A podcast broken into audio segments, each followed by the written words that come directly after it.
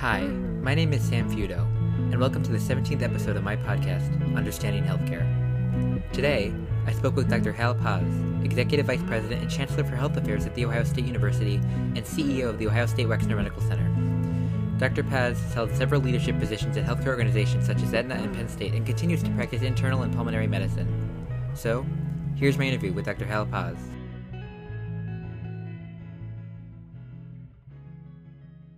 Uh, I just wanted to thank you again so much, Dr. Paz, for making the time uh, to be here today. I know you have a very busy uh, schedule. Um, so yeah, thank you again. Oh, it's my great pleasure. So, so my first question is, you know, in your role as, you know, CEO and Chancellor for Health Affairs at the Ohio State Wexner Medical Center and also Ohio State University, you know, what have been your biggest takeaways from the past year as it relates to general trends in healthcare delivery as we sort of become more sort of value-based or outcomes-driven? Yeah, I think that um, you know that's a complicated question because um, in in terms of um, some of the ongoing work um, in the value uh, reimbursement space and um, you know without a doubt the pandemic I think has put some of that on pause, um, but at the same time a number of initiatives underway for quite some time, I think really have been accelerated. So as I think about um, the work that we were doing here at, at Ohio State Wexner Medical Center in terms of thinking of our transformation from a health system to a health platform, uh, in many ways, the pandemic has accelerated that, that uh, transformation. Uh, we went from 50 telehealth visits a month to 2,800 a day. Now, arguably, that in part is because um, of, of the, the fact that it's being reimbursed, but it's being reimbursed generally not in a, in a value-based model, it's being reimbursed in a fee-for-service model. So it gets to my point earlier that I think some of the things that had been envisioned only a couple of years back uh, may have been delayed, but at the same time, a lot of the implementation of technology and new ways of thinking have really been accelerated and, and for us here at uh, Ohio State, at Ohio State Wexner Medical Center, I think um, inevitably that accelerates our strategic plan, our strategic vision, and our transformation, which is how do we take uh, our resources, our assets, um, and advance them in ways to address health and well-being of individuals, beginning in their homes and in their local communities.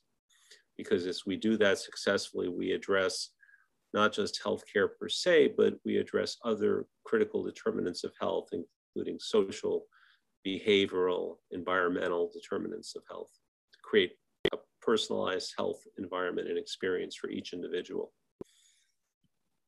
Absolutely. And you sort of touched on it in the middle of the answer, but uh, I know in a recent interview, you talked about how COVID 19 has uh, sort of spurred a, a great amount of innovation, you know, as we've seen in telehealth or data. And can you, can you talk a little bit about that and your thoughts on how the pandemic has sort of been an accelerant for a lot of the uses of, of you know, more innovation and things like that?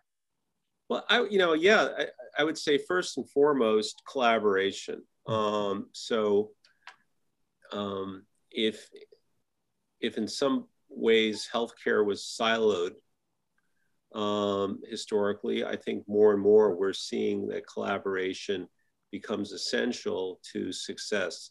And we've seen, uh, for example, uh, opportunities where we could collaborate with other health systems mm-hmm. um, in our market. We are still competitors, but when it came to addressing uh, the first surge and looking at what happened at other, in other places in the world, other major cities in the US, uh, we came together, we talked about how we could work in ways that would address the needs of, a, of the population, of a large segment. And so we, uh, we established uh, a mechanism to use the convention center as a place to have 1,100 beds should we get to surge level three. We coordinated patient referrals, not just across this region, but across all of central and southeast Ohio. Uh, that included a total of 40 hospitals so that patients could stay in their local community uh, to receive care. But if they were critically ill and they needed to uh, come to a place like the Wexner Medical Center for uh, you know, rarefied ICU care, ECMO, things like that, that those resources were available. And I think that was incredibly important. It, um, it allowed us to quickly innovate biotechnology. We partnered early on with Battelle in the first few weeks of the pandemic. Up until then, we could do 40 tests a day. And we created a platform where at the Med Center, we could do 4,000 tests per day. Um, incredible, right? And and you know we quickly were running out of um, uh, swabs to actually do the COVID test because most of that was made in northern Italy, as we found out, and uh, we you know took 3D printers from the College of Engineering and the College of Dentistry and made our own swabs on those printers, and we made our own viral transport media. Um, so that kind of collaboration with biomedical research and uh, its clinical application had, had a dramatic impact. Um, but we also recognized that we had to do more uh, than ever before in the local communities uh, because, as I said earlier, healthcare is one determinant of health. It's, right. it's the social, it's the environmental, it's the behavioral determinants that together uh, had this enormous impact on premature death, health, and well-being. So we go to, for example, the Near East Side, where we've had a number of programs, like our Moms to Be program, but we realized that with COVID, we had to do more. So we went out and we started distributing um, uh, our what we called our COVID kits, uh, 7,500 people in, in vulnerable communities, which included uh, face masks, soap, hand sanitizer, dental hygiene items as a way to, to help them. We created a testing site there and even a vaccination site. So, um, you know, uh, understanding that became very, very important. Um, and we even, you know, um, wanted to make sure that we were the first out in, in certain new types of programs. Uh, we had a convalescent plasma program when we believed that was one way to not, um, not prevent the virus, but treat the infection. Um, we had a very successful monoclonal antibody program, and to date, the work around Regeneron's monoclonal antibodies demonstrates that it has an impact for those that are infected and are sick and meet the criteria to prevent hospitalization and, and even death. We conducted clinical trials of vaccines. We were the first, uh, among the first medical centers on the first day mm-hmm. to administer the Pfizer uh, vaccine. We were the first medical center in the nation to administer the J&J vaccine.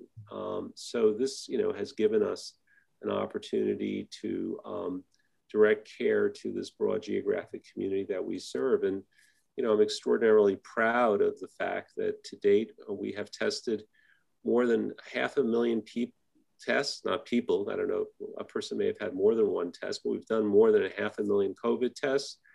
And um, we've done hundreds of thousands of vaccines at the Schott. I mean, it's just, it's extraordinary, right? So um, um, truly a lot to be proud of there. Absolutely, I've been I've been volunteering at the Schott the past couple uh, weeks, so that's been really interesting and eye opening to see the whole operation uh, there. Um, my next question is: uh, President Biden recently, you know, visited the James Cancer Center, and and so I was just wondering if you could. This would be a good way to ask. You know, can you reflect on you know that and I guess the achievements made more broadly, you know, throughout your time at the Wexner Medical Center, and and, and the ways that in which you've worked to sort of improve affordability, accessibility, and, and quality of care more broadly, not even, you know, including the past year, but also uh, right when you started as well. Yeah. Um, so we, we were very proud to have the President of the United States come to uh, the Wexner Medical Center on the 11th anniversary of the Affordable Care Act uh, mm-hmm. because of the significance of, of um, that event. Uh, it reflects again, this under our, this underlying theme of increasing access, right, and affordability. And without a doubt, um, this institution has worked very hard to uh, address uh, access to care. We care for you know a large portion of the underserved through Medicaid programs. We care for the indigent. Um, and it's an important part of our role as being part of a, um, a flagship public land grant university here in the center part of the state. um, just a few miles from the state capitol.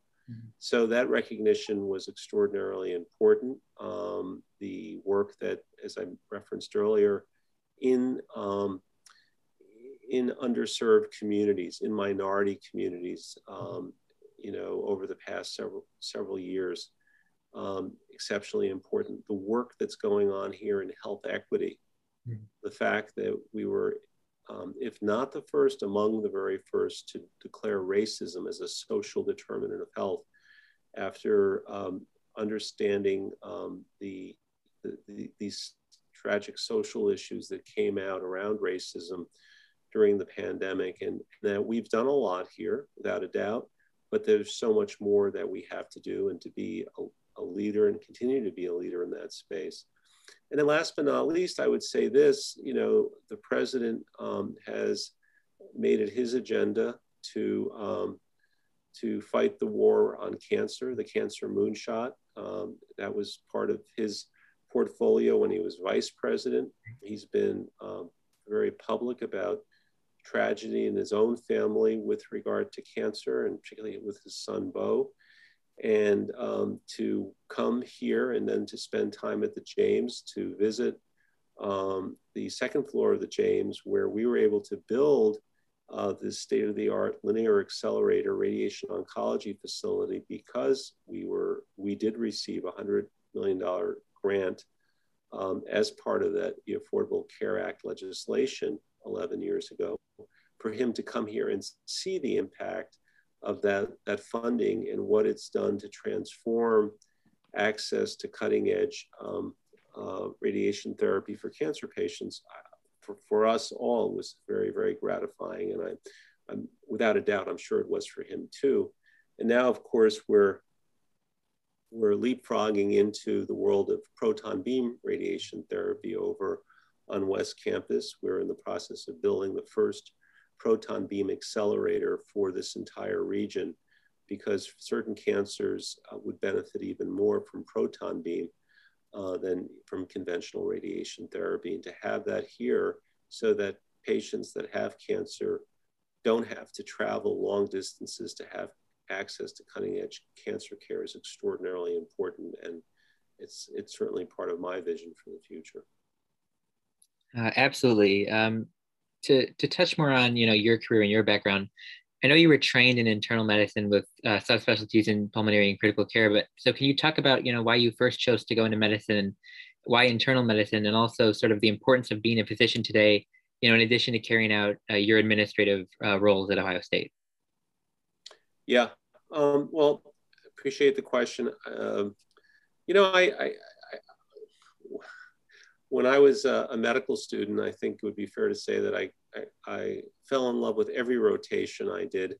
And um, it was tough to choose which one I wanted to go into. When I was doing pediatrics, I wanted to be a pediatrician and so on and so forth. I love surgery, I love medicine, um, psychiatry. Um, you know, I really enjoyed them all. And maybe that's in large part why I went into internal medicine because I realized that it would give me um, it would give me the opportunity to, to not be in one very specific area, but I could work broadly from there because in internal medicine, um, you have an opportunity to um, think about a lot of different systems and a lot of different conditions and help people in different ways. Similar and maybe even a little more broadly is family medicine, but both together, I think, you know, reflect the emphasis on primary care, but then also specialty care. Uh, from there, there I went into pulmonary and critical care, maybe for some of the same reasons. I was really enamored with a number of uh, different subspecialties along the way, and I liked uh, primary care. And in pulmonary and critical care medicine, you you know, as a pulmonologist, you're doing um, you know a lot of general medicine work, um, but you also can branch out into critical care, into sleep medicine, into allergy. So a lot of different options. And ultimately, I spent the first part of my career in critical care medicine, uh, mostly, some in pulmonary, but mostly. And I think in a lot of ways that just reflected the, the surgical part that was still left inside. I liked intensive care, I liked the pace, I liked the procedures. Um, it's very challenging um, um, and very, very hands on. And, and uh, uh, you have to make decisions. I, I think the, the, the, important piece was um, you had to make decisions quickly. You didn't have it. You didn't have the time to collect every last piece of information. Maybe you only had half of the information you needed, but with only half the information, you had to make uh, really important decisions because the patients were so critically ill. Uh, the risks and, and uh, were so high that um, I really liked that intellectual challenge. I liked the pace, and, I, and, so that's why I enjoyed critical care so much. Um, and um, yeah, so that you know um, that really influenced uh, my career for sure. Um, when you're in the ICU, you're running things. You you have an administrative role by design. Since I was an ICU director for almost a decade, I was doing uh, a bit of administration, and um, I was, you know, didn't intentionally wind up doing it, but I was offered opportunities to do other administrative things while I was running the ICU, and one thing led to another, and um, you know, one one administrative role led to another administrative role, and I guess here we are. Uh, I've continued to care for patients um, all the way through my career. Uh, had to drop the ICU part because that's you know that's a full time commitment, but I did keep the pulmonary part. And um, I was most recently, um, before I came to Ohio, I uh, was at the uh, at the Connecticut VA system in West Haven. I had a faculty appointment at Yale, and I was doing that while I was working in industry. And um, uh, after arriving here in Columbus, I was just just got my license here in Ohio. I had planned to uh, start seeing patients again in pulmonary, in the pulmonary clinic, but then COVID came and um, things just, you know, took another direction. I'm hoping when we get back to our normal, I can get back to clinic. Um, I've always really enjoyed um, that. It is, it's why we're all here at the end of the day at this med center, which is to care for patients. Absolutely, and and you sort of touched on a little bit of what my next question is about, but uh, as you sort of said, you you've held uh, previous uh, senior roles at Aetna and Penn State, and in addition to other institutions, and so I wanted to know if you could talk about you know your past experiences and how they've sort of helped you carry out your role here. And I know specifically in the last year you've been involved, obviously, in a lot of the uh, uh, discussions and operations behind uh, testing uh, ramping up and and and now uh, vaccinations. And so, can you talk a little bit about that and how your past has sort of influenced your work and and the work you do now?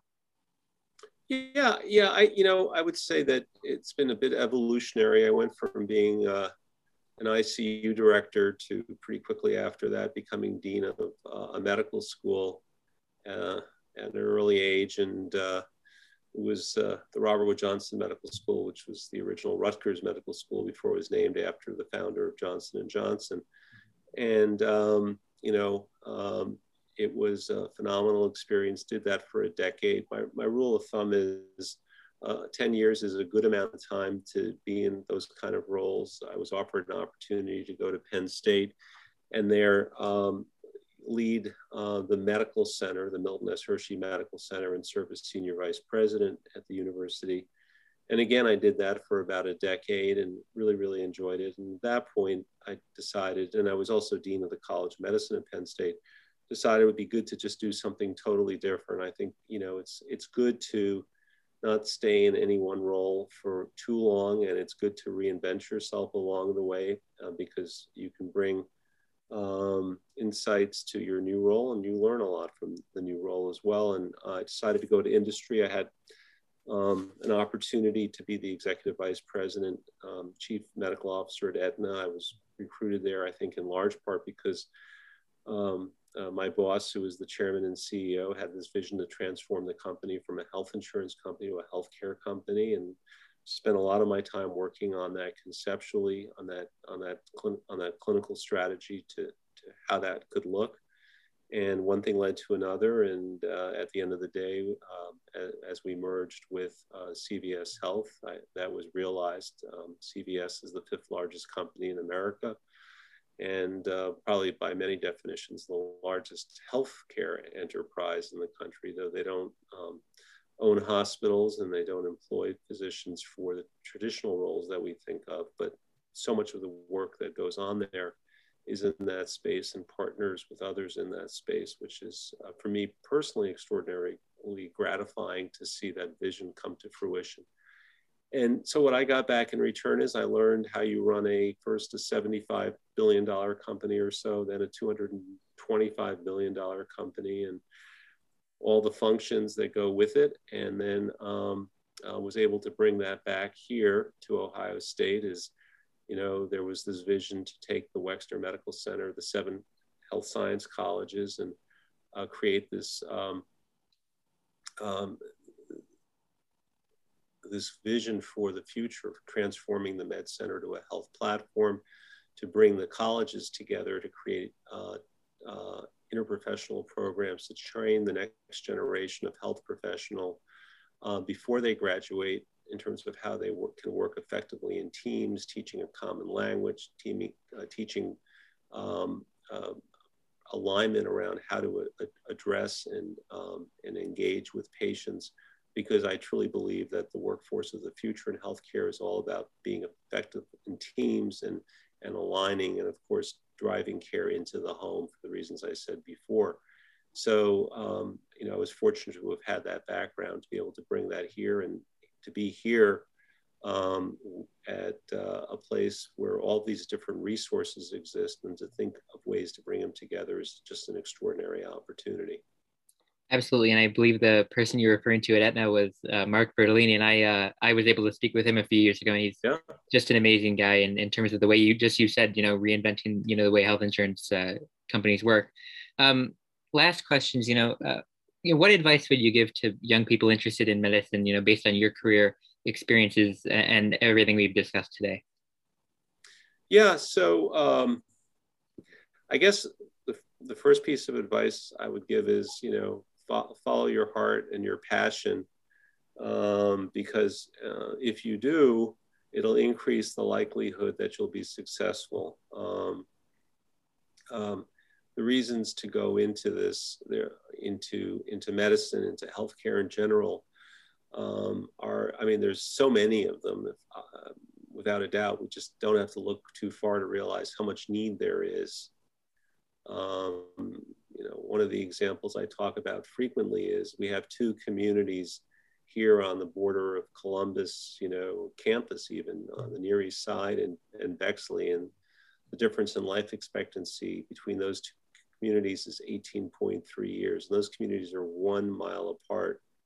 So if that doesn't tell us that there's extraordinary need and extraordinary opportunity for so many of our graduates to engage, and it doesn't necessarily mean as a physician or a nurse or any other healthcare practitioner or provider, but you know, there's so many different ways to engage in the social and behavioral and environmental determinants of health in addition to healthcare.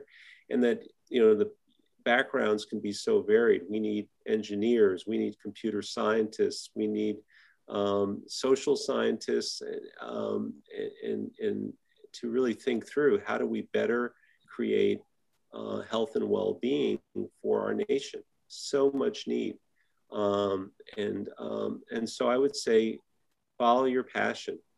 Find something that you are enormously excited about, that you believe that you can make a difference in, and then get trained, get the education you need be wildly prepared because fortune uh, rewards those that are wildly prepared. And, um, you know, I think that uh, that's the great opportunity here. And there's so much to be excited about. And as we learned during this pandemic, you know, look at the look at the hand we were dealt, right. uh, and look at how we how much progress we've made just in a little over a year to overcome that. It's extraordinary. And so, um, couldn't be more excited about this work. Absolutely. Uh, Dr. Paz, thank you so much uh, for making the time to meet with me today. Appreciate it. Thank you. Thank you so much for listening, and I hope my conversation with Dr. Paz helps to highlight ways in which health systems have adapted the COVID 19 pandemic in addition to healthcare moving forward in order to improve affordability, accessibility, and quality of care. Additionally, I hope this serves to emphasize the tremendous amount of innovation that has occurred in healthcare throughout the past couple years, but also the great deal of work ahead to make healthcare more accessible and reduce disparities in care and outcomes. Thank you so much again for listening. I hope you all are doing well and staying safe, and remember, we can't just consume healthcare. we have to understand healthcare.